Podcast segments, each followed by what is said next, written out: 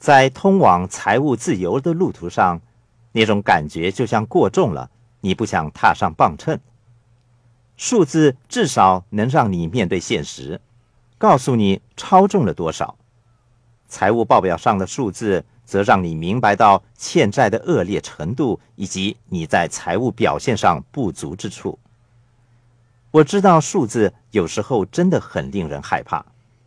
也就是人们没有深入了解他们的原因，人们不愿意看到存根，因为他们害怕看到支出的数目，他们只愿意花费。准确的数字是很重要的，数字按照规律找出你今天身处的位置，加以衡量，再推断你在五年或十年之后渴望到达的位置，克服数字的障碍。了解数字所包含的意义，就是你致富的方法。接着的问题是你如何改善？金钱只是你的观念，这种观念植根在你的脑子里，就像体重减轻一样。其中一个好处是，当你稍有进展，体重恢复状态时，你的感觉便会好一点。这是非常有趣的。你想再多做一点运动。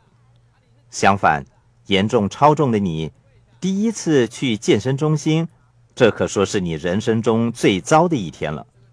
当你发现你多了三磅的时候，那是你人生中另一段糟透的时刻。然而，经过二十多天的努力，情况稍微改善，你发觉自己越来越爱上健身中心，你想再努力一点，对健身运动越来越热爱。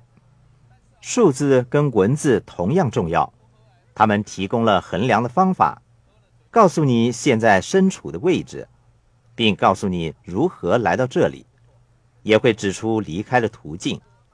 你越成功，得到的就越多。成功的开始带来成功的结果，失败的开始则招致失败的结果。所以，即使目前的数字看上来不太好。你也要努力尝试，这是非常重要的。